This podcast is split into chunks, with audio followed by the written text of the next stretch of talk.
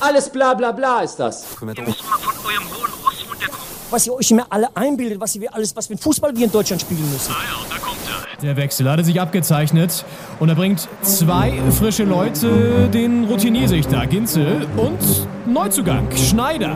Tippelt schon an der Seitenlinie, greift sich nochmal in die lange Mähne. Die beiden als Doppelspitze, ja, das passt. Slider! Slider! Fünf Sekunden auf dem Platz! Fünf Sekunden! Doppelspitze, der Fußball-Podcast. Das Original. Einen wunderschönen guten Tag, liebe, Doppelspitze, liebe Doppelspitze-Fans, da verhaspel ich mich doch hier glatt. Äh, was wohl auch daran liegt, dass wir erst hier am Montag erscheinen zu Folge 95 am 25. April 2022. Ja, mit leichter Verspätung. Ähm, das Ganze hat einen guten Grund, den erklären wir euch gleich. Mein Name ist Leon Ginzel und mir zugeschaltet heute ist äh, Paul-Henning Schneider. Hi. Hallihallo Leon. Wunderschönen guten Tag. Auch an den Empfangsgeräten zu Hause. Und äh, ja, an einem Montag nach dem äh, kompletten Bundesliga-Wochenende. Das haben wir diesmal abgewartet und äh, melden uns jetzt mit dem Gesamtüberblick. Ganz genau. Es war ja ein aufregender Spieltag durchaus, auch wenn die Entscheidungen, die gefallen sind, vielleicht nicht die spektakulärsten waren, aber es gab ein paar Spiele, ein paar Richtungsentscheidungen, die auch ja durchaus was, ähm, was, was aussagen. Eine fiel im Berliner Olympiastadion und ähm, da war ich live zugegen, das werde ich gleich ein bisschen schildern. Hertha gewinnt den Abstiegskracher gegen den VfB Stuttgart mit 2 zu 0 und feiert ein kleines Fußballfest, wie das dann ja immer so übertrieben genannt wird, wenn Hertha mal wieder ein Spiel gewinnt. Aber immerhin kam das jetzt zum zweiten Mal in Folge vor, zum zweiten Mal in Folge zu null. Also es geht aufwärts mit der alten Dame. Ist Felix Magath also vielleicht doch der richtige Mann? Das werden wir heute diskutieren. Das ist ähm, natürlich eines der Themen, die wir heute auf dem Zettel haben hier bei Doppelspitze. Ansonsten geht's, ja, na klar, auch wenn es langweilig ist, müssen wir natürlich, natürlich kurz auch drüber reden. Die Bayern. Zum zehnten Mal in Folge. Deutscher Meister, und ähm, das mit einem Sieg gegen Borussia Dortmund, der teilweise auch ja, durchaus strittig war. Da werden wir auch noch kurz zu kommen, auch wenn es in der Endabrechnung wahrscheinlich äh, sowieso hinfällig gewesen wäre. Aber da werden wir nochmal bei einer Elfmeterszene äh, diskutieren müssen. Und Kräuter Fürth geht wieder runter, die zweite Liga. Verliert Die 1 zu anderen 4 Bayern. gegen Leverkusen. Ja, in, in Bayern äh, einmal, einmal große Freude, einmal große Trauer. Ähm, Kräuter Fürth geht wieder runter. Die sind es die Kleeblätter? Es sind die Kleeblätter, oder? Es sind die Kleeblätter, ja. Ja, muss Gott überlegen, Kleeblätter. Ja, es sind die Kleeblätter, die, wo die vier Blätter auch nichts gebracht haben, sondern die vier Gegentore von Leverkusen den Todesstoß versetzt haben. So, und nach der Pause, Henning, haben wir auch noch ein paar Spiele auf dem Programm. Auf jeden Fall. Da werden wir über Freiburg-Gladbach sprechen. Und äh, ich habe das live geguckt ähm, am, am Fernseher. Und ähm, da habe ich die ganze Zeit äh, wild in der Historienkiste gewühlt und recherchiert und äh, hat eine ganz tolle Story zusammen, die sehr gut zum Spielverlauf gepasst hat, bis der Spielverlauf komplett gekippt ist und in eine völlig andere Richtung ging. Und äh, ich werde die Story einfach trotzdem erzählen, weil ich habe jetzt da mich so lange drauf gefreut und äh, lass mir da von den starken äh, Freiburgern da nicht die Tour vermasseln. Und ähm, ja, dann Ganz kurz, diese Kiste steht neben dem Sofa bei dir oder wo muss ich die vermuten? Ja, die ist eigentlich im Keller unten, aber wenn ich das Gefühl habe, das ist ein Spiel, da könnte man in der Kiste mal wühlen nebenbei, dann kommt die neben das Sofa und Ja. dann habe ich eine Hand in der Chipstüte und die andere Hand in der Kiste der Geschichte und äh, dann wird da, wird da fleißig gebuddelt. Hauptsache, die dritte Hand ist nicht ganz woanders drin. Das, äh, das wäre auch schön. Ja. Ja. Dann haben ja. wir Leipzig Union noch. Das ist natürlich, äh, das zum zweiten Mal innerhalb weniger Tage äh, stattgefunden hat, dieses Spiel. Und ähm, da gab es jetzt eine Retourkutsche. Die Frage ist, über welchen Sieg hätte man sich mehr gefreut? Ne? Pokal oder Liga? Das ist natürlich. Äh, Als Union sieht, hätte man sich über zwei Siege, glaube ich, sehr gefreut. ja, klar. Ja. Aber wenn's, ja. Und dann äh, schauen wir natürlich auf unsere Keller-Konkurrenz. Bielefeld hat gespielt, Augsburg hat gespielt und die hatten beide auch Gegner und da gab es auch Ergebnisse. Das werden wir später noch kurz besprechen und äh, schauen auch noch kurz in die zweite Liga. Da gab es an der Spitze einige Bewegungen und ähm, auch einige relativ deutliche äh, Siege und Ergebnisse in den Spitzenspielen. Und sogar in die dritte Liga und nach Europa gucken wir noch kurz. Also das wird eine pickepackevolle Sendung. Und ähm, ja, starten wir, starten wir mit der Hertha. Unserer blau-weißen alten Dame, die die anscheinend noch die zweite Luft kriegt, nach hinten raus. Wir haben ja die, Die alte Woche der Dame, die vom, die vom alten Herrn trainiert wird, ja. Genau. das alte Ehepaar. Ja. Ähm, zerstritten und doch äh, in der Sache einig. Wir haben ja ja. die Wochen der Entscheidung vor, vor langer Zeit schon ausgerufen und äh, jetzt sind wir mittendrin und sind Mhm. mit zwei Siegen da reingestartet. Mhm. Ähm, Augsburg unschön 1 zu 0 besiegt und jetzt ähm, Stuttgart 2 zu 0 wieder unschön, Fragezeichen. Wir fragen unseren Doppelspitze-Korrespondenten Leon Ginzel, der live vor Ort war. ja, Wie Dank. unschön war's? Für diese Überleitung. es war tatsächlich, man muss es, ich habe es ja schon vorhin gesagt, ein kleines Fußballfest, was auch daran lag, dass das Stadion sehr gut gefüllt war mit über, ich glaube, knapp 55.000 ZuschauerInnen waren im weiten Rund versammelt und das Wetter war sehr, sehr gut. Am Ende hat es ein bisschen getröpfelt, ein bisschen war es ein bisschen herbstlich, fast schon oder winterlich noch. Ähm, aprilhaft. Darauf kann man sich wahrscheinlich einigen, aber am Anfang hat die Sonne noch geschienen, es war sehr schön.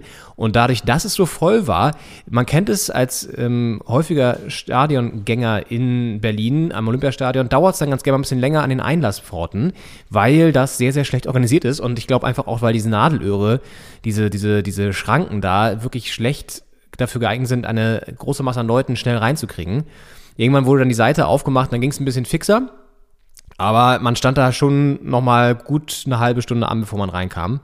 Das hat dazu geführt, dass man einen Ticken später drin war und dadurch, dass das erste Tor ja relativ früh gefallen ist, ähm, bekam ich das dann auf dem Weg zum Sitz erst mit oder schon mit. Ähm, das heißt, ich war noch gar nicht im Stadion selber drinnen leider, sondern habe dann einen Jubel gehört und dann gab es ja noch einen Videobeweis und dann ja, haben sie gejubelt und dann bin ich danach erst rein. Ähm, das schöne Tor von Selke zum 1 zu 0 und er hat ja wieder, also Magath hat ja wieder mit Karen Prince Boateng gespielt. Und ich glaube, das, um auch mal jetzt so eine Schlüsselfigur so ein bisschen rauszuheben in den letzten Wochen, ist, glaube ich, mit ein wesentlicher Faktor gewesen. Mal abgesehen davon, dass die Mannschaft generell einfach den Kampf angenommen hat, wie es immer so schön heißt, aber das merkt man wirklich auf dem Platz.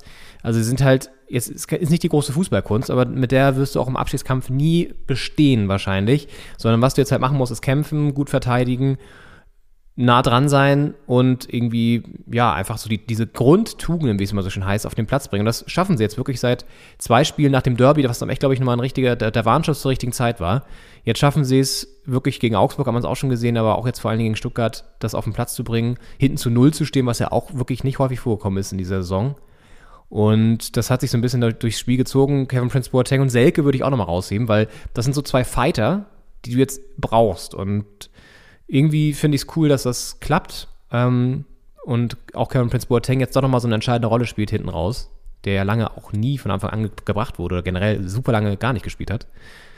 Und ähm, auch Toussaint finde ich interessant. Er nimmt auch eine interessante Entwicklung, hat auch ein bisschen mehr an Präsenz gewonnen. Ich glaube, es reißt halt so ein Team mit, wenn du merkst, das sind so zwei, drei Lieder, die jetzt wieder so vorangehen.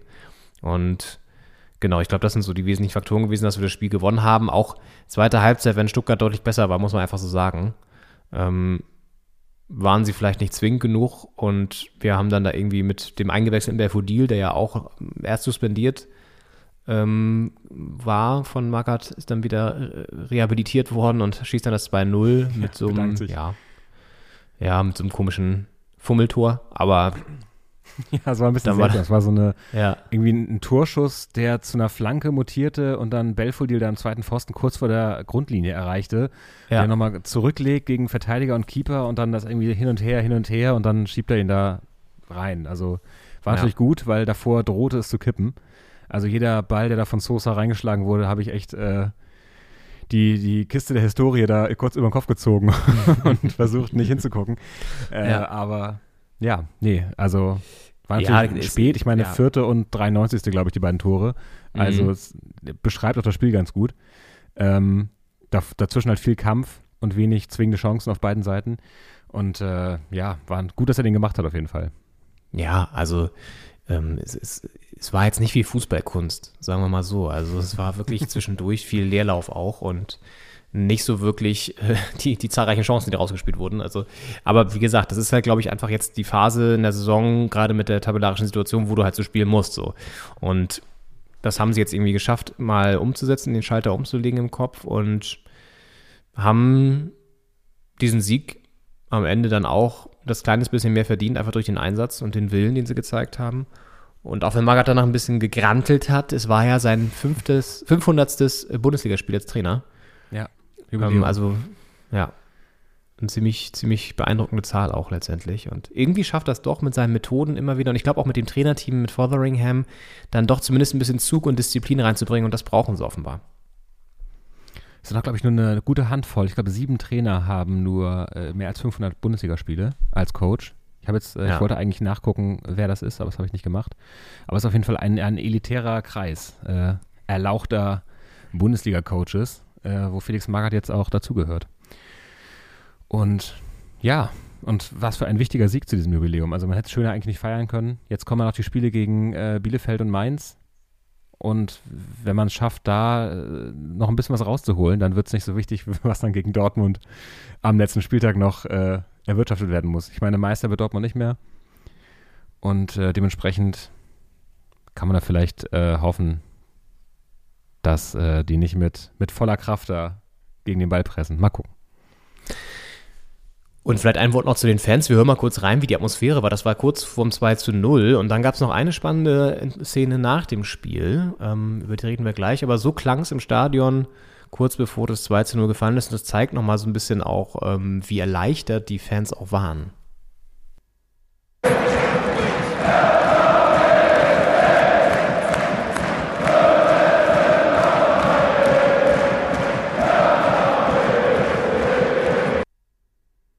Ja, wenn man das vergleicht mit den Szenen nach dem Derby, nach dem 1 zu 4, äh, wo noch die Trikots der Spieler eingefordert wurden, dann ist das natürlich eine ganz andere Szenerie und das ist auch nur zwei Spiele her, das darf man nicht vergessen.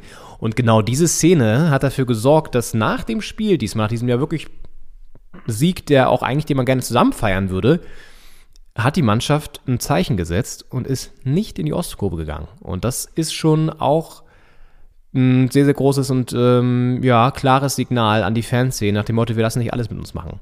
Und Das ist heftig. äh, lassen uns nicht von euch demütigen. Und ich finde es gut, ehrlich gesagt. Ich finde das sehr gut.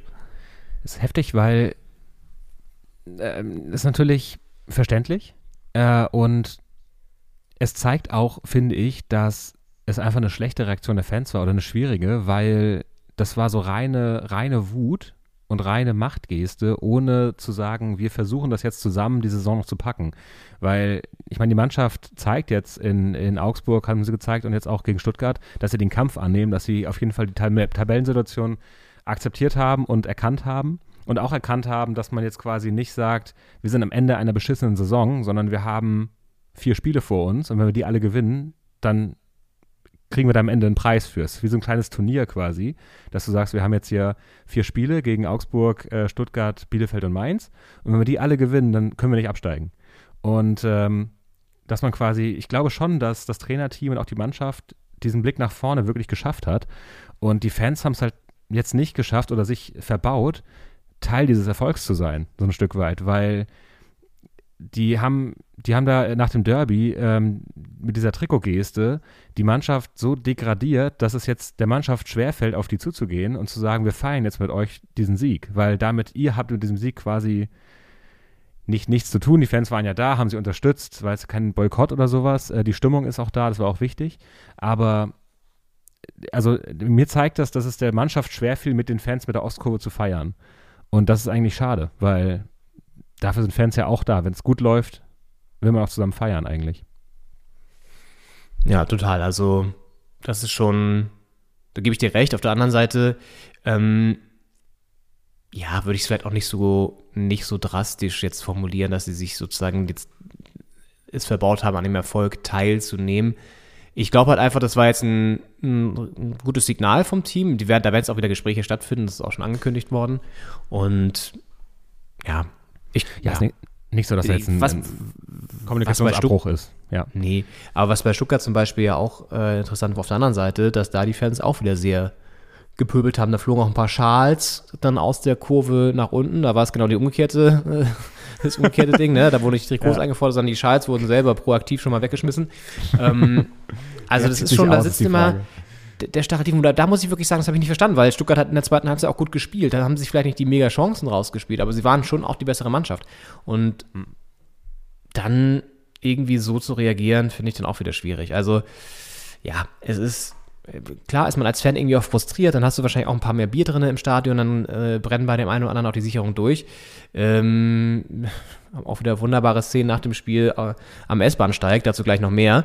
ähm, auf jeden Fall, ja, finde ich, muss man jetzt abwarten, wie es weitergeht. Jetzt haben sie erstmal zwei Siege eingebaut und eingepackt und ähm, jetzt muss man auch ein bisschen vorsichtig sein, weil es sind eben auch nur vier Punkte. Ne? Also wenn du jetzt wieder gegen, gegen Bielefeld verlierst, dann hast du einen direkten Konkurrent natürlich auch wieder gestärkt. Und da gab es immerhin einen Trainerwechsel, auch wenn der jetzt am Wochenende nicht so viel den, dafür gesorgt hat, dass sie einen Turnaround schaffen. Aber das ist auch ein Heimspiel wieder jetzt äh, für Bielefeld dann. Also kann ja auch nochmal was gehen. Also man sollte ein bisschen vorsichtig noch sein, aber darf jetzt auch nicht diese beiden Erfolge irgendwie zu klein reden, sondern das einfach mitnehmen und sind auf einem sehr, sehr guten Weg jetzt.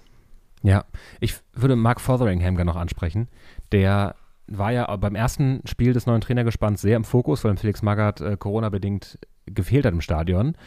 Äh, danach ist er so ein bisschen untergetaucht, fand ich. Hat sich ein bisschen auf der, auf der Ersatzbank zurückgelehnt und äh, zumindest, weiß ich, im TV-Bild und äh, in der, in meiner Wahrnehmung hat er nicht so stattgefunden. Und jetzt gegen Stuttgart war er wieder sehr präsent. Der stand viel ähm, ganz vorne, hat rumgeschrien, hat sich eine gelbe Karte eingefangen, kurz vor der Halbzeit. Also der war voll dabei, Feuer und Flamme. Und das finde ich sehr schön. Ich frage mich ja, also Magath ich gehe davon aus, dass er jetzt nicht für die kommende Jahr, äh, für, die, für die kommende Saison nochmal unterschreibt äh, und der Hertha erhalten bleibt. Ich frage mich, ob Mark Fotheringham der Hertha erhalten bleiben könnte. Was meinst du? Tja, Meinst du, weiß der, ich nicht. Ich, ja, der hat sich rein verliebt schon? kommt auch darauf an, ob die andere Seite sich verliebt hat. Aber ich weiß nicht, ob, ob äh, immer nur in einem Paket mit Maga zu haben ist oder eben auch dann alleine da bleiben würde. Kann ja sein. Müsste man nochmal also er ist ja vorher, war ja vorher auch schon ohne Magath unterwegs. Aber ja, Ja. das, das würde ich mal, würde ich mal abwarten und mal schauen, ob er irgendwie äh, da bleibt. Ist ja eh spannend dann die Frage. Ich meine, hängt natürlich ganz stark davon ab, wie sie jetzt die, die Saison beenden. Ja. Ob über dem Strich oder unter dem Strich, wie es dann weitergeht. Aber es wird ja so oder so ziemlich sicher ein neuer Trainer kommen. Und der sollte dann auch mal länger bleiben und so eine gewisse langfristige Strategie dann auch mal angestrebt werden. Ich könnte mir immer noch vorstellen, dass ähm, Bobic auch nochmal einen aus dem Hut zaubert, also so einen wie Nico Kovac oder so, zu dem hat er ja auch einen sehr guten Draht und das, der war ja schon mal im Gespräch. Ist, ich weiß nicht, ob der immer noch bei Monaco ist aktuell, aber ähm, auf jeden Fall jemand, glaube ich, der auch gut nach Berlin passen würde aufgrund seiner Vergangenheit.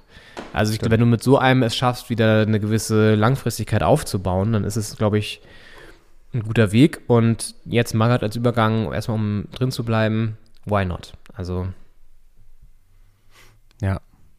Es gab noch ähm, Marvin Plattenhardt, war ja wieder von Beginn an dabei nach seiner Verletzung und musste aber wieder vorzeitig ausgewechselt werden auch, also konnte nicht durchspielen. Äh, war, glaube ich, eher eine Vorsichtsmaßnahme, dass er runtergegangen ist, aber hat auf jeden Fall nicht durchgespielt. Also ist die Frage, wie, wir- wie weit der auch zur Verfügung steht dann für, die, für, die, für das Saisonfinale. Und äh, über den hat der Kommentator im, im Spiel ähm, gesagt, äh, der hat die Flanken sehr gelobt und hat sie Gänsefederflanken genannt. und dann dachte ich, was heißt das denn? Und dann sagt er nochmal Gänsefederflanken, ganz, ganz weich. Oh Gott, oh Gott. Ja, quasi Daunen, Ja. Daunenflanken. Ja, Ja, das Okay. fand ich sehr schön. ja. Lassen sich immer wieder was Neues einfallen, da die Jungs am Mikro. Ist doch fantastisch. Ähm, ja.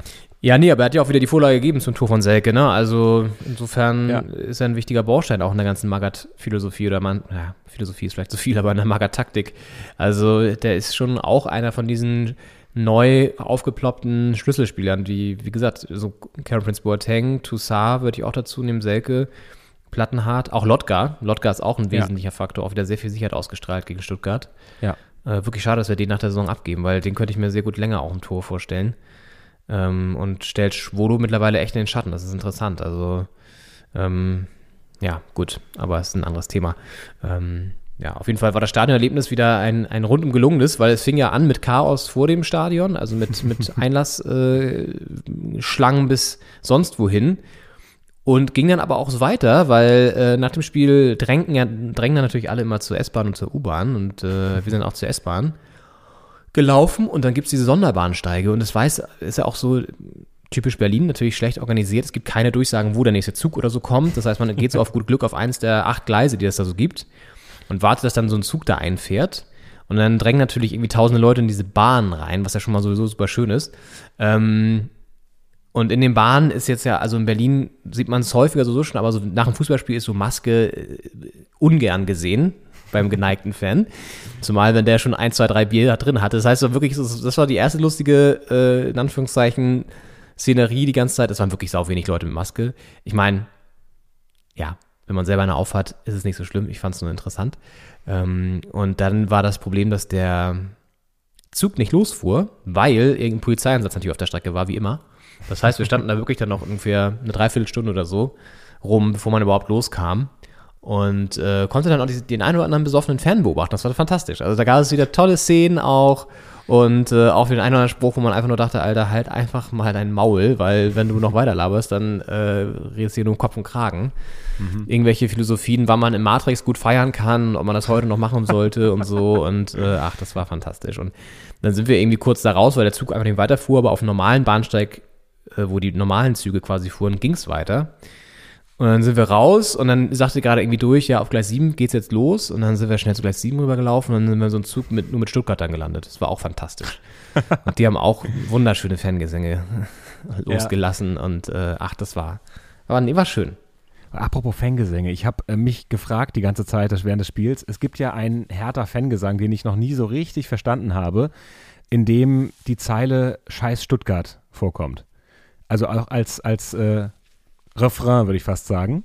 Ja. Und das wird ja bei jedem Spiel gesungen. Und ich Ja. habe mich jetzt gefragt, es wurde jetzt gestern auch gesungen, wenn man als Stuttgart-Fan anreist und man sitzt im Gästeblock und dann wird aus, dem, aus der Ostkurve dann skandiert, äh, la la la la la, scheiß Stuttgart.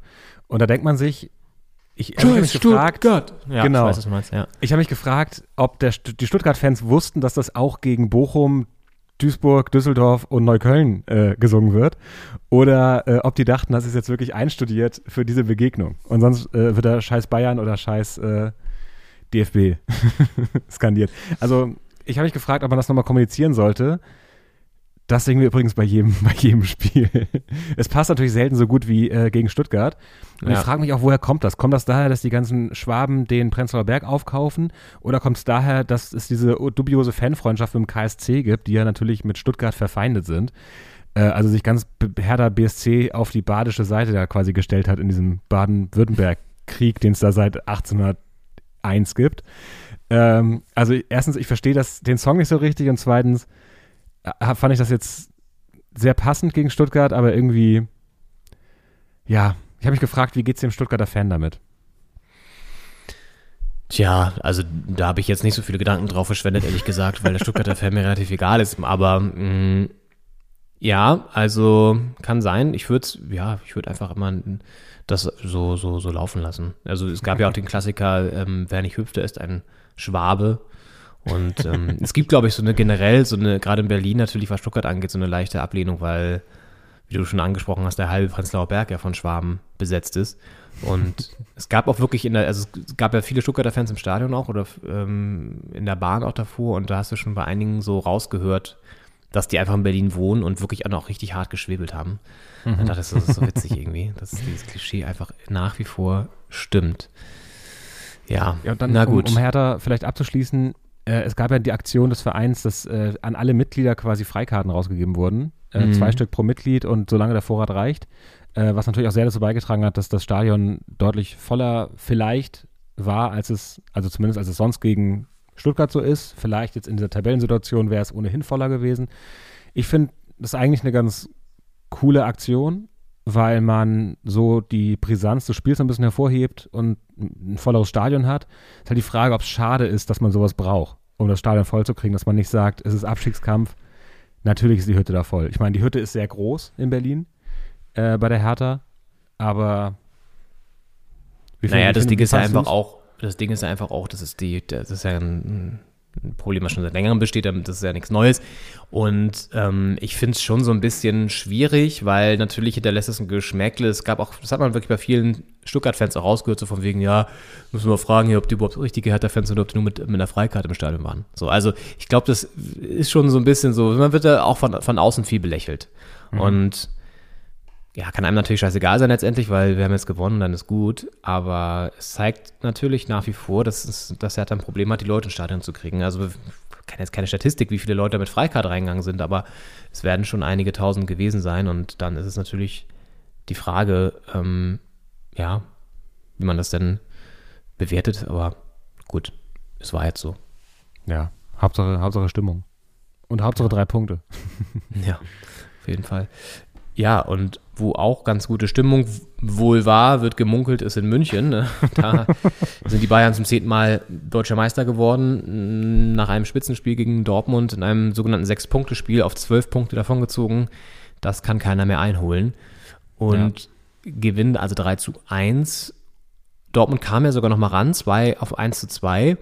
Mm, Und dann gab es eine strittige Szene, ähm, Pavard gegen Bellingham, der über außen in den Strafraum gegangen ist und dann ganz klar von Pavard meiner Meinung nach gefoult wird und danach erst äh, wird der Ball gespielt von Pavard.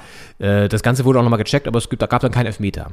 Also es, das ist schon, ich meine, es wird jetzt nicht den Saisonverlauf drastisch verändern, aber klar, wenn du dann, weil dafür Dortmund davor auch so viele Spiele verloren. Nur klar, es sind dann, wären dann, wenn sie das noch unentschieden oder gedreht hätten, dann wären es jetzt irgendwie halt nach wie vor nur sechs Punkte oder vielleicht auch nur, nee, dann wären es neun geblieben oder sechs, wenn sie es gedreht hätten, genau. Ähm, und dann wäre es wahrscheinlich trotzdem nicht, wären sie nicht Meister geworden. Aber es ist halt einfach so ein Beleg dafür, wie das der VAR äh, es wieder nicht gebacken bekommen hat, weil es ist ein klarer Elfmeter.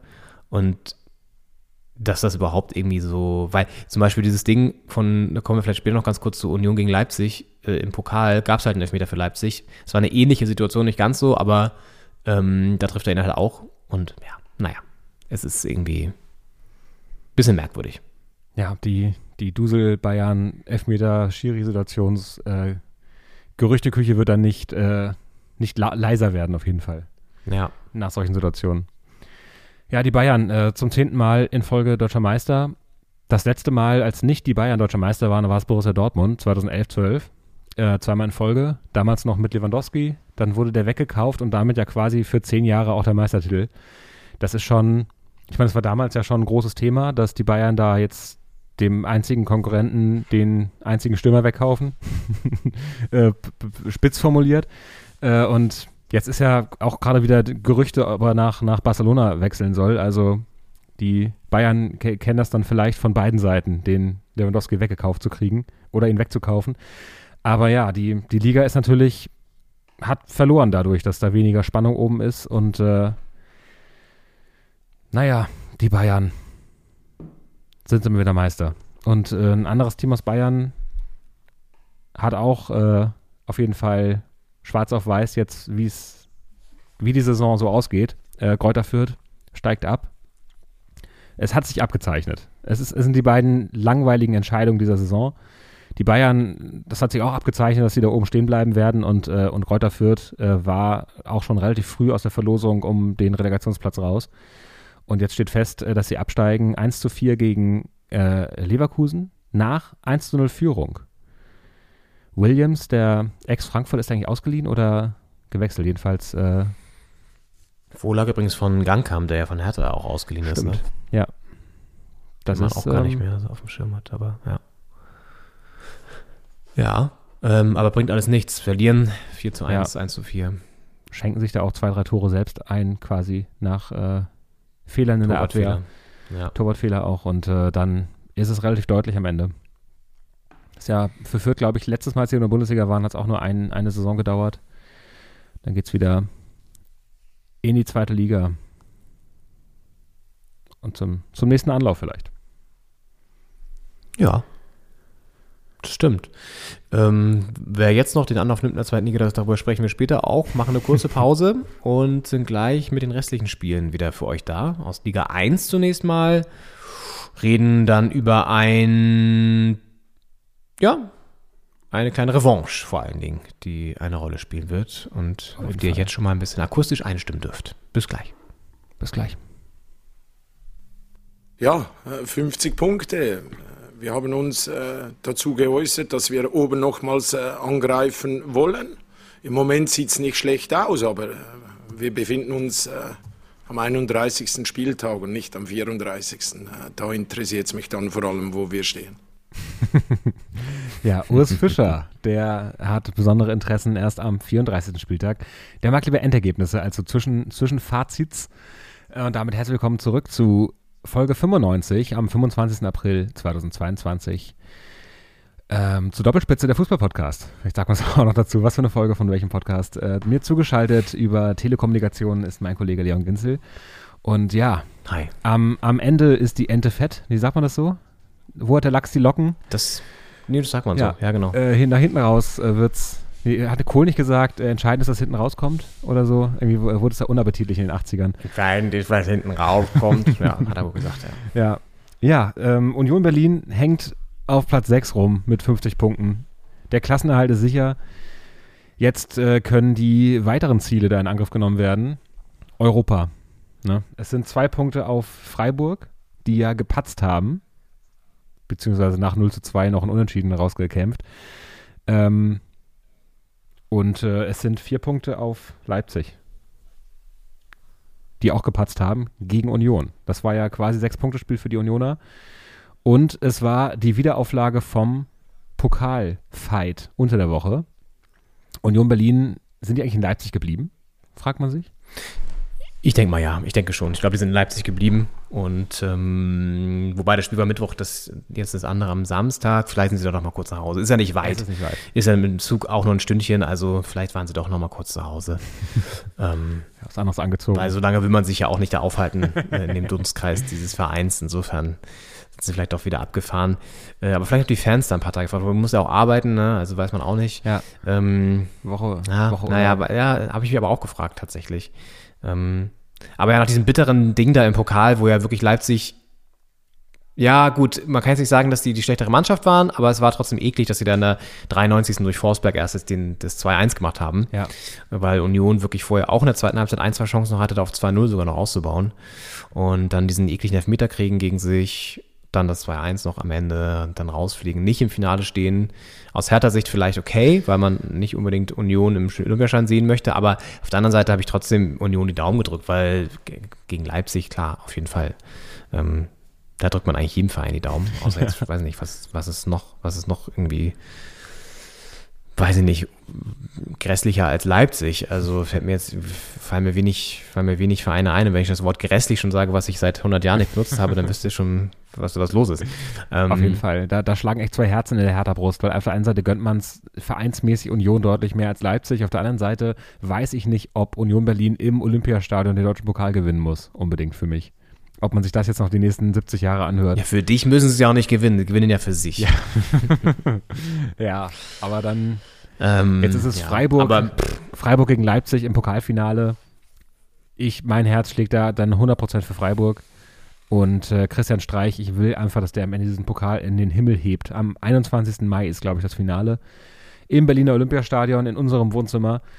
Und ähm, das, das wird ein Fußballfest. Es wird auf jeden Fall ein Team den Pokal zum ersten Mal gewinnen. Ja, hoffentlich nicht das aus Sachsen. Ja. Ähm, das kann man nur, kann man nur hoffen, weil ich habe dazu eine ganz spannende Meinung nochmal gehört, jetzt rund um das Pokalspiel. Dann können wir ja kurz auf das Ligaspiel auch nochmal eingehen, aber ähm, das äh, Freunde, äh, Elf Freunde Kollege war das, der hat gesagt, ähm, dass er einfach sich keine Spiele mit Leipzig mehr anguckt. Er guckt sich einfach keine Spiele mit Leipzig mehr an, weil er sagt, das ist einfach für ihn ja, also es macht einfach für ihn kein, er meint auch kein, er hat keinen Hass oder so, sondern es ist einfach so, er ist halt völlig emotionslos einfach, weil es, ja, weil du weißt, am Ende hat er wirklich recht, dass diese Spieler, die da stehen auf dem Rasen, die machen das, aus, ne, sind halt aus einem bestimmten Grund oder dieser ganze Verein ist aus einem bestimmten Grund halt irgendwie aufgebaut worden, Ja. um halt irgendwie als Marketing-Tool zu fungieren für, für, einen, für einen großen äh, Energy-Drink-Hersteller, so wie viele andere äh, Vereine, die, das, äh, die nach dem gleichen Konzept aufgebaut wurden, in anderen Sportarten ja auch, Eishockey, ne, und hast du nicht gesehen, gibt es da unzählige Beispiele, Beispiele, wo Red Bull sich mittlerweile reingekauft hat und das ist ein interessantes System vielleicht, äh, so, so Marketing zu machen, aber es sorgt halt nicht dafür, dass man sich so die Sympathien irgendwie sichert ähm, in der Szene und mh, das finde ich auch immer ganz merkwürdig, weil ich weiß nicht, ob man darauf Bock hätte, so als Spieler. Klar, du bist trotzdem Sportsmann, so, aber mh, hast du jetzt dann irgendwie die, hast, also was sind die Werte des Vereins so, ne? Also, wo nicht mal irgendwie die MitgliederInnen mit entscheiden dürfen, was so passiert, sondern es wird ja ganz klar äh, untersagt. Das, es gibt ja auch ganz wenig Mitglieder nur. Das ist eine ganz andere Vereinsstruktur als zum Beispiel jetzt in, bei Union, wo die Fans das Stadion mit aufbauen. Ja. Also Komplett. Also da gibt es dann den Bullenboykott bei dir im, im Bekanntenkreis. Äh, kann ich verstehen. Also ich, es, es äh, bewegt sich halt nichts in einem, wenn die jetzt da was gewinnen würden. Und ähm, ja, ja, am Und Ende. vor allem, du hast gesehen, finde ich, dass das, hat auch nochmal ganz kurz, nur wenn ich das noch einmal kurz ergänzen darf, aber ähm, das, äh, was da bei, bei Minzlaff, dem, dem ähm, Sportdirektor, der glaube ich, von, von Leipzig abgefallen ist nach dem Sieg im Pokal, der hat fast geheult. Und da hast du wirklich gesehen, oder hat sogar geweint, auf dem Rasen, da hast du wirklich gesehen, was für ein Druck dahinter steckt.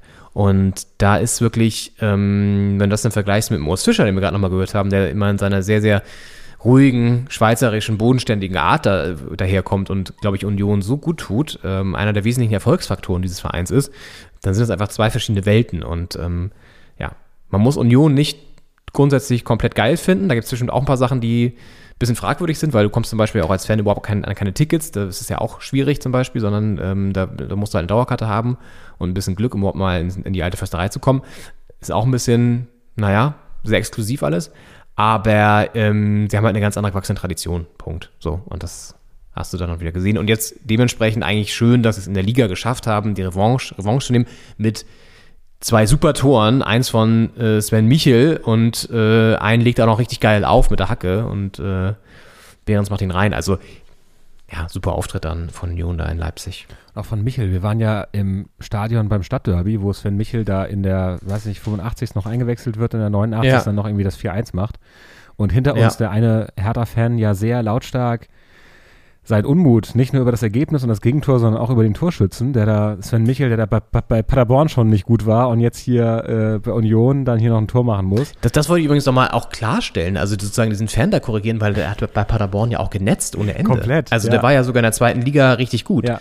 Der hatte irgendwie, ich glaube, der war sogar bis zu dem Zeitpunkt erfolgreichster äh, Zweitliga-Torschütze, als er dann gewechselt ist. Er ist ja im, im, im Winter gewechselt. Ja, komplett. Also der, der, der genetzt ohne Ende. Als Paderborn ist ja fahrstuhlmäßig, die haben ja keine Saison ohne Klassen, also mit einem Klassenerhalt gemacht. Die sind ja aus der dritten in die erste, wieder in die dritte, wären eigentlich in die Ja. vierte, aber weil 1860 damals der Sponsor abgesprungen ist, sind die zwangsabgestiegen und nur deswegen sind die in die Liga geblieben und dann wieder aufzusteigen. Also die ist natürlich, äh, ging äh, hoch und runter, aber der, wenn einer getroffen hat bei denen, dann war das, war Sven Michel, der immer ganz vorne mit dabei. Also da muss Er man hat, ich auch, gucke mal gerade kurz in die Statistik, er liegt immer noch auf Platz 9 der Torjägerliste in der zweiten Liga mit 14 Treffern äh, nach 19 Spielen. Er ne? Alle anderen haben halt spielt, irgendwie ja. 30 mittlerweile oder noch mehr. ähm, also das äh, sagt ja auch schon einiges aus. Ja, da muss man wirklich äh, Sven Michel mal in Schutz nehmen vor der Ostkurve. Und äh, hat er Ja. jetzt auch wieder gezeigt, was, was er da offensiv äh, anrichten und ausrichten kann. Ja, also gerade das zweite Tor natürlich sen- sensationell aufgelegt, so, ne? Also das war schon sehr elegant mit der Hacke zurück und dann, ja, und dann freut es einen auch irgendwie für die Union-Fans sozusagen, wenn, wenn die da wir den im Leipzig da den, den Block rot machen. Mm, Und das sage ich hier als Hertha-Fan. irgendwie einfach als Sieg der, der, der Tradition sozusagen. Kompletto. Ja, und jetzt vielleicht zu deinem, zu deiner Geschichtskiste, Henning. Da bin ich schon die ganze, ganze Zeit drauf gespannt. Also Freiburg gegen Gladbach geht 3 zu 3 aus und ich will gar nicht so viel sagen, weil sonst verseucht dir vielleicht noch die Pointe. Du hast da gekramt. Ähm, erzähl mal bitte, was, was, was hat dich bewegt historisch? Wo hast du die Analogie gesehen? Also man muss so anfangen, dass natürlich ähm, Gladbach furios in dieses Spiel gestartet ist. Die haben ja äh, ziemlich schnell 2-0 geführt und ähm, mit den ersten beiden Chancen gleich äh, zweimal genetzt. Und dann sah es ja so aus, als wenn die einen Auswärtssieg feiern würden. Die äh, Recken vom Niederrhein, der Phönix vom Niederrhein äh, würde da äh, im Breisgau drei Punkte entführen. Und dann hast du den, den Kommentator des Spiels dazu hinreißen lassen, selbst im Geschichtsbuch zu kramen und zu gucken, wann hat denn das letzte Mal Gladbach in Freiburg gewonnen? Und das war im März 2002, kurz vor dem Schluss der Saison 2001, 2002. Das ist also ziemlich genau 20 Jahre her. Und dann dachte ich, das ist eigentlich eine schöne Geschichte für einen Podcast. Zum 20. Jubiläum vom letzten Auswärtssieg in Freiburg gewinnen die mal wieder in Freiburg. Nicht wahr? Und ähm, dann ist natürlich äh, Soweit, so gut. so weit, so gut. Dann habe ich äh, Recherche betrieben, ich habe mir die Saison angeguckt, die Tabelle, welche Mannschaften da so da waren, eine, eine wunderbare Geschichte aufgebaut und dann gucke ich wieder hoch und auf einmal steht es 3-2 für Freiburg. Nein, ich habe schon aktiv verfolgt und mitbekommen, Freiburg Ups. Ja. hat da wohl den äh, Schalter nochmal umgelegt und gedacht, nee, komm, lassen wir, das machen wir jetzt mal nicht, wenn wir hier schon seit 20 Jahren nicht mehr gegen die verloren haben, äh, auch wenn das jetzt ein neues Stadion ist natürlich, ähm, ja, behalten wir die Punkte, zumindest einen Punkt mal hier, äh, ganz kurz vor Schluss, Lars Stindl dann noch mit dem, mit dem 3 zu 3 Ausgleich wieder. Ähm, also wirklich ein furioses Spiel auch am Ende. Also ich meine, erst 2-0 Gladbach, dann äh, dreht Freiburg das mit drei Toren und äh, kurz vor Schluss äh, stindelt, stindelt den dann noch so rein nach einer Flanke. Und ähm, äh, das furiose Spiel passte jetzt nicht so wahnsinnig gut rein, aber ich dachte mir, äh, wir reden trotzdem über die Saison 2001, 2002. Am Ende Meister Borussia Dortmund übrigens, weil diese äh, Wahnsinnssaison mit Jan Koller und, äh, und Rositzky und den ganzen Leuten. Und, äh, Ah ja, krass. äh, und Aber das war doch kurz bevor diese ganze BVB-Blase geplatzt ist. Dann gab es doch diese krassen, der- krassen, der Aktie. äh, den Kirchskandal und so weiter. mit der Aktie auch? Oder war das noch später oder früher? Nee, auf jeden Fall, aber ja, war doch das, da ging es doch los, dass Dortmund so krass viele Schulden angehäuft hat, auf jeden Fall. Ja, okay, aber krass, dass sie so lange nicht da gewonnen haben. Komplett habe ich auch, also natürlich waren jetzt auch nicht jede Saison beide in der Bundesliga. Ja gut, aber jetzt auch schon wieder längere Zeit, ne? Also, Ja. ja. Und Krass. ähm, auf jeden Fall ähm, war es am 23. März 2002, als ähm, Gladbach 1 zu 0 in Freiburg siegen konnte. Torschütze damals Ari van Lent, der äh, Niederländer Geil, ja. und Gladbach-Knipser, ähm, der den Ersatzkeeper vom SC Freiburg, eigentlich ja beim SC Freiburg Richard Golz, damals zwischen den Pfosten, die Torwartlegende Mhm. im Breisgau. Und äh, ersetzt, äh, ersetzt wurde er von Timo Reus. Nicht verwandt oder verschwägert mit Marco, glaube ich. ähm, aber Marco Reus hätte ja eine äh, Gladbach-Vergangenheit, Timo Reus aber eine Freiburg-Vergangenheit. Und ja, ein 1-0-Sieg. Ähm, am Ende Freiburg äh, als 16. direkt abgestiegen. Da gab es ja die Relegation nicht mehr und noch nicht. Äh, und ähm, ja, Gladbach, äh, also für Freiburg eine sehr andere Saison als dieses, dieses Jahr. Äh, dieses Jahr geht es um Europa. Damals ging es gegen den Abstieg. Ähm, und äh, für Gladbach eine sehr ähnliche Saison. Die sind Zwölfter geworden am Ende. Also es war auch so eine unteres Mittelfeld-Saison für den, äh, für, für, die, für den Phoenix vom Niederrhein. Und ähm, ja, die Hertha übrigens, äh, 2001, 2002, äh, das war eine ganz gute Zeit für die Hertha damals, äh, sind Vierter geworden. Äh, hinter, also Dortmund auf Platz 1, Leverkusen 2 und die Bayern auf Rang 3 und dann hinter Hertha. Liest sich eigentlich ganz schön.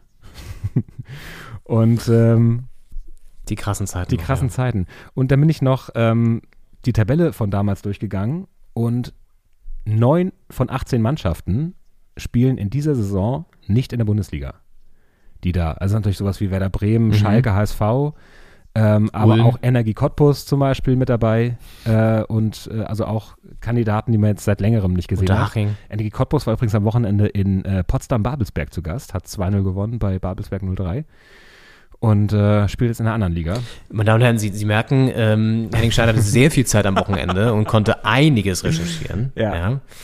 Ähm, Und äh, also ich habe einfach diese, ich bin da so rein, reingewurschtelt, weil ich dachte dann, der meinte irgendwie, ja, im März 2002 das letzte Mal. Dann dachte ich, 20 Jahre, meine Güte, wie die Zeit vergeht. Dann habe ich da äh, geguckt, an, an welchem März war es denn? In diesem März waren, glaube ich, fünf Spieltage. Ich bin den komplett durch. Am, am 23. März war es dann das Spiel. Dann habe ich geguckt, wer hat das Tor denn geschossen? Lang nicht gehört, den Namen. Und äh, dann bin ich über die äh, Tabelle gestolpert und dachte, ach, ach du grüne Neune, wer, wer nicht alles mal Bundesliga gespielt hat früher. HSV. Und äh, ja, ich kam von eins auf andere und dann dachte ich, das ist eine schöne, das ist eine schöne Zeitreise.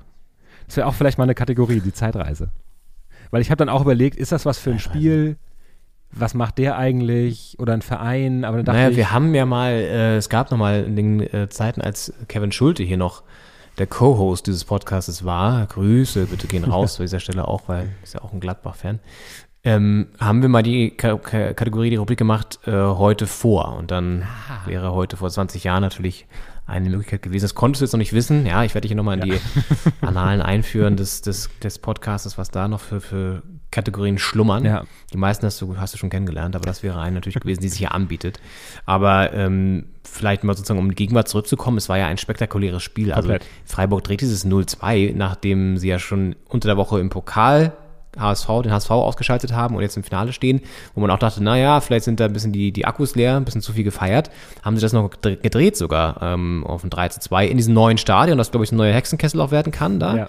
Und ähm, gut, dann kommt da noch diese eine Flanke rein, Stindl macht das 3-3, ärgerlich, aber äh, gut. Ähm, auf jeden Fall mh, eines der spektakulärsten Spiele des Spieltages. Eine Beobachtung äh, aus der Gegenwart. Jogi Löw, seines Zeichens Weltmeistertrainer und ehemaliger Bundescoach, saß im Publikum, was glaube ich nicht selten ist. Er ist ja der Rekordtorschütze des SC Freiburg bis heute und als Ja, ehemaliger ja. Spieler natürlich wahrscheinlich Ehren äh, äh, irgendwas äh, auch im Verein und äh, häufiger mal zugegen. Er wohnt in der Nähe und ähm, das 2 zu 2 fiel für Mhm. Freiburg. Die Hütte brennt, alle rasten aus, komplett. Kamera Cut auf Jogi Löw und der saß da relativ entspannt. Also der hat sich nichts anmerken lassen. Das hätte auch manchmal wird ja auch sowas reingekattet aus äh, von vor 20 Minuten. Hätte es auch sein können. Also ich glaube, der hat vor einer Viertelstunde früher hat er nicht anders geguckt. Und da habe ich mich gefragt, ist das sowas Bundes, Bundespräsidentielles? Also ich meine, er ist ja einfach verbunden mit einem der beiden Vereine und es ist nicht Gladbach.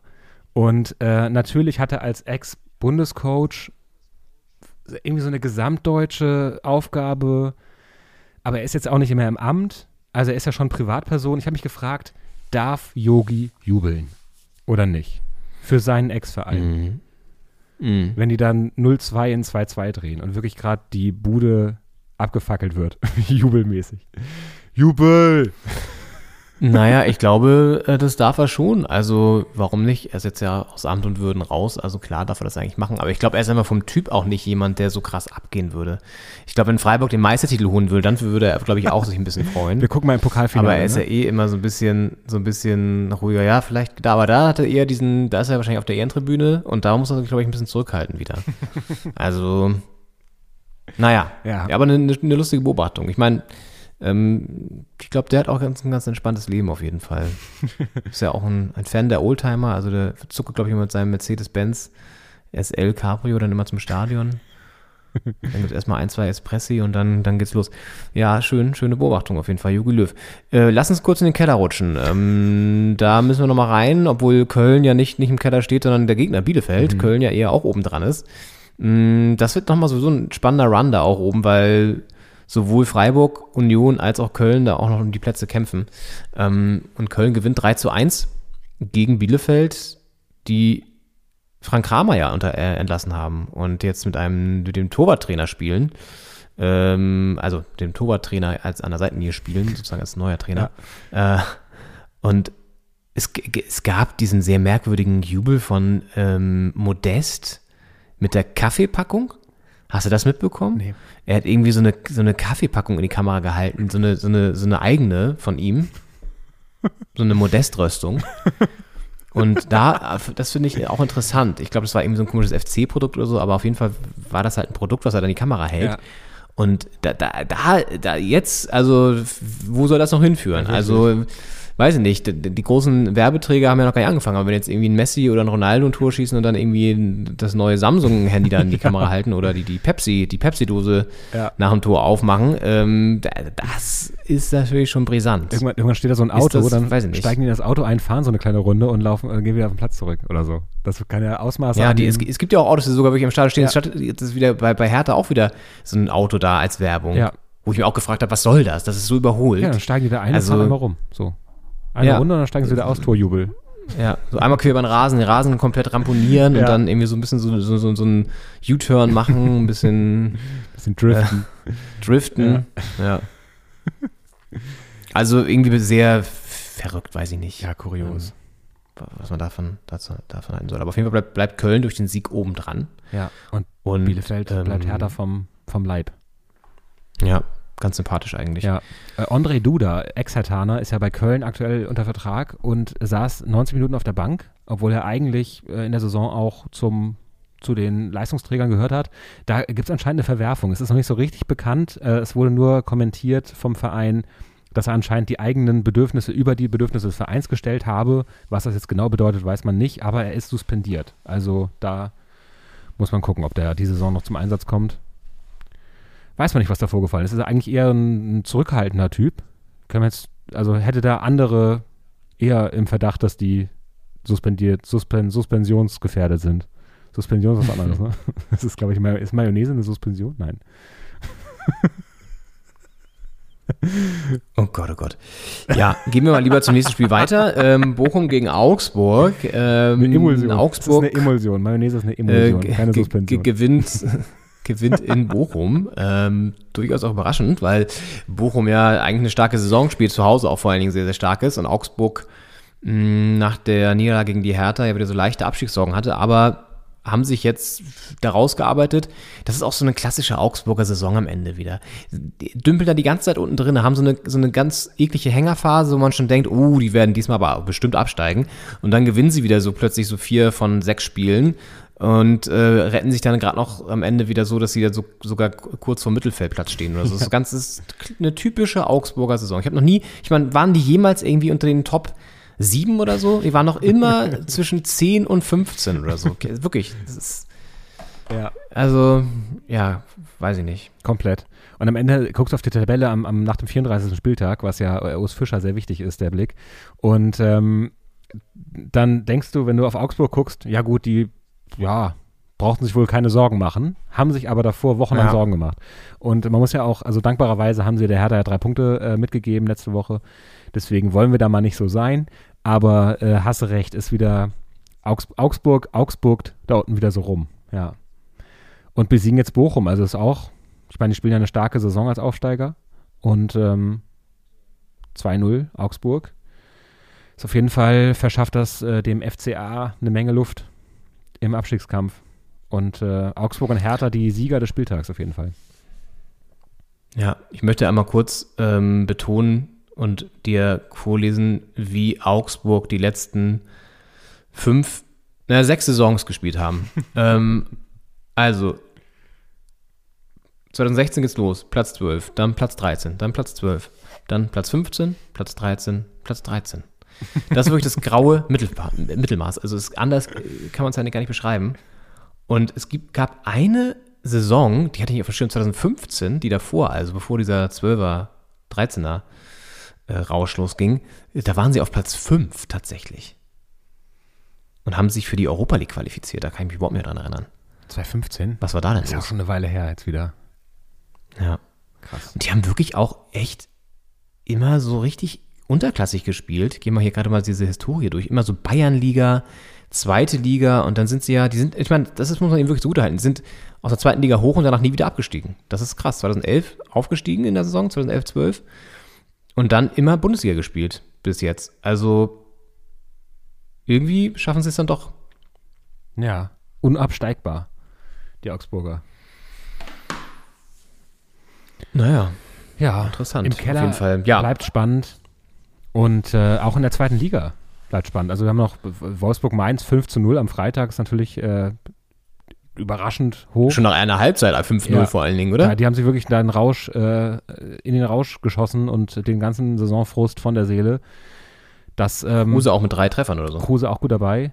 Auch ein Elfmeter und äh, es war eine Szene, äh, ich habe so, so nebenbei ohne Ton geguckt und äh, eine Szene, es gab diesen Elfmeter für Wolfsburg, der wurde sehr schnell entschieden und dann ist ähm, hier der Coach an der Seite, der Ex-Bremer, heißt natürlich, oh Gott, Florian Kohfeldt. Florian Kofeld, Dankeschön.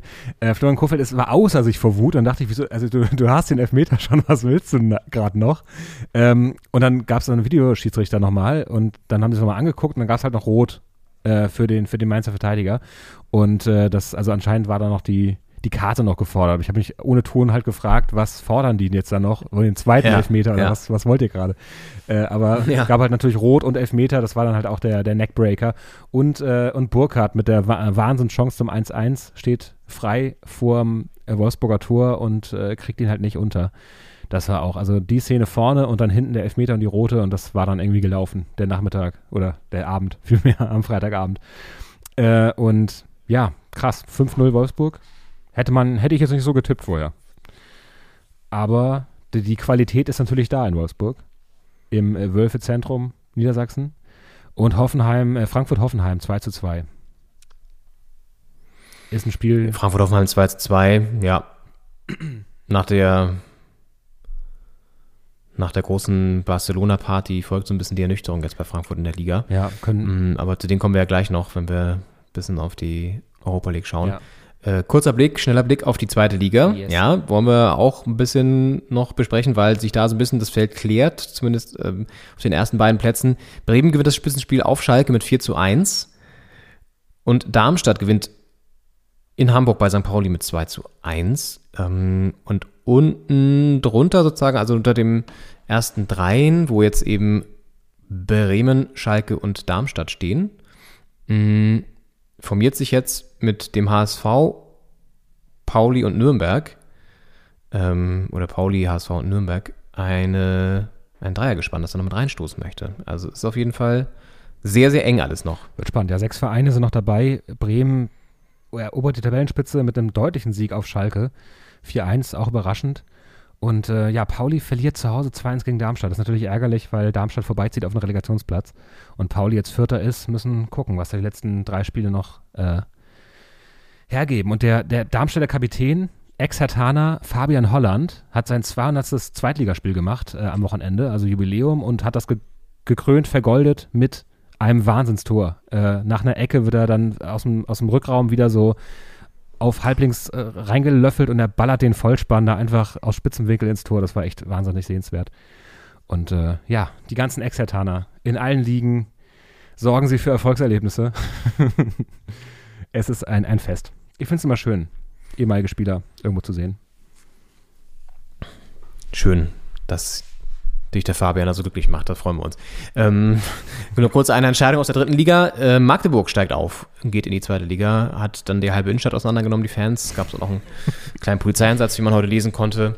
Also gut, nichts anderes hatte man erwartet bei den Fans vom ersten FC. Ist jetzt M, aber bei der Innenstadt auch nicht so gut. schlimm vielleicht, aber ja, die ja ohnehin nicht die schönste in Deutschland ist. Ähm, okay, lass uns vielleicht zum Abschluss dieser 95. Doppelspitze-Folge auf die kommende Woche, die jetzt schon angebrochen ist, schauen, denn da gibt es einige Knallerspiele, international vor allen Dingen erstmal. Champions League interessiert uns jetzt aus deutscher Sicht, wie es immer so schön heißt, vielleicht nicht so sehr, aber es ist trotzdem natürlich interessant. Man City trifft auf Real Madrid und Liverpool spielt am Mittwoch dann gegen Villarreal. Mm, Also Jürgen Klopp hat noch sehr, sehr gute Chancen, sowohl in der Liga als auch jetzt in der Champions League noch die Titel zu holen. In der Liga sind sie ja knapp hinter Man City, aber in der Champions League ja, können sie auch wieder aufeinandertreffen im Finale rein theoretisch. Das wäre, obwohl Real halt auch stark spielt. Also ich würde schon sagen, dass Liverpool sich gegen Villarreal irgendwie durchsetzt Ja. am Ende des Tages. Mm, weil sie dann doch zu abgezockt sind und sich, glaube ich, auch diese Bayern-Niederlage nochmal angucken werden. Das ist ja immer ein Warnschuss dann genug. Und bei dem anderen Spiel weiß ich gar nicht. Also vielleicht ja, tendenziell eher Man City, aber äh, Real wäre eigentlich auch ganz schön. Das ist wahnsinnig schwer. Beide in der Liga sehr stark. Äh, beide ganz oben mit dabei. Und ähm, ja, auch wie Real gefeitet hat im, im Viertelfinale äh, da gegen Paris. Das war auch einfach äh, krass. Benzema wahnsinnig gut drauf. Also, das ist für mich, äh, ist für mich ein, ein Münzwurf. Das ist 50-50. Ist auch krass, wie eng das in der Liga ist bei in England, ne? Also irgendwie echt nur ein Punkt da oben. Und sie haben ja schon gegeneinander gespielt. Das heißt, das direkte Duell ist nicht mehr, ähm, also wird nicht mehr so viel, äh, ja, findet nicht statt. Also kann da nichts bewegt werden. Ähm, und ich glaube, dass Liverpool ein bisschen tendenziell schwerere Restprogramm hat. Aber gut, es kann ja trotzdem noch was passieren. Ja, jeder Fehler kann da der letzte sein. ja auf jeden Fall. Europa League ist aus deutscher Sicht natürlich ein bisschen spannender, weil Beteiligung in beiden Halbfinals. Leipzig, äh, von uns heute in Grund und Boden geredet, wird sich gegen die Glasgow Rangers äh, beweisen müssen. Und ähm, West Ham United empfängt im Hinspiel die Eintracht aus Frankfurt, die Barcelona-Bezwinger. Also zwei spannende Spiele auf jeden Fall. Glasgow hat ja Dortmund rausgekickt, äh, kriegen jetzt äh, es mit Leipzig zu tun und, und West Ham gegen, gegen Frankfurt. Es sind, es sind halt wie in der Europa League meistens irgendwie machbare Spiele, aber es sind halt auch, auch schwere Spiele. Und Wobei das Spiel gegen Barcelona ja auch nicht machbar war eigentlich. Insofern ist das jetzt schon wieder, ähm, ja, also West Ham ist saugut drauf, ne? Also die, sind, die spielen auch eine super starke Europasaison, für, für die ja auch außergewöhnlich, dass die im Halbfinale stehen. Das ist genauso ein großer Erfolg.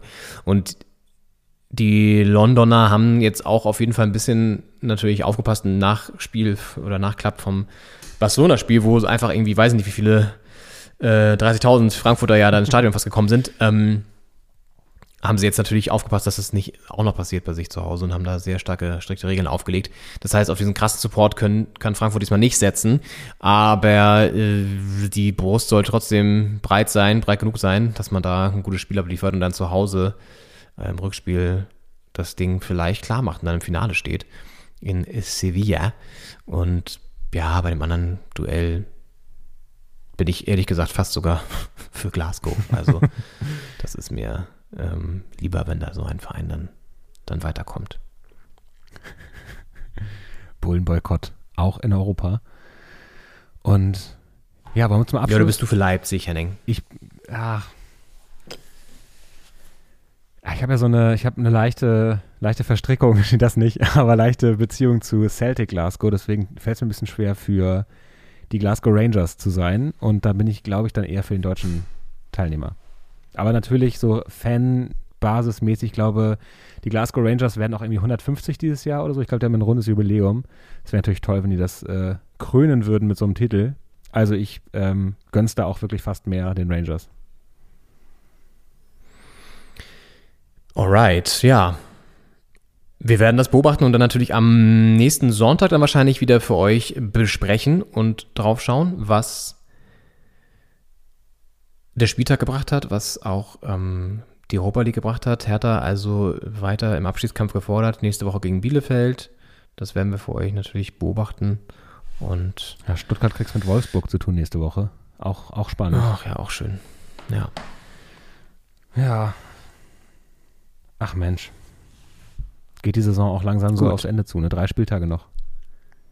Drei Spiele noch. Der Countdown läuft. Ja. All das werdet ihr auch nächste Woche wieder bei uns verfolgen können. Hier bei Doppelspitze der Fußball-Podcast. Bis dahin wünschen wir euch eine schöne Woche mit gutem Fußball.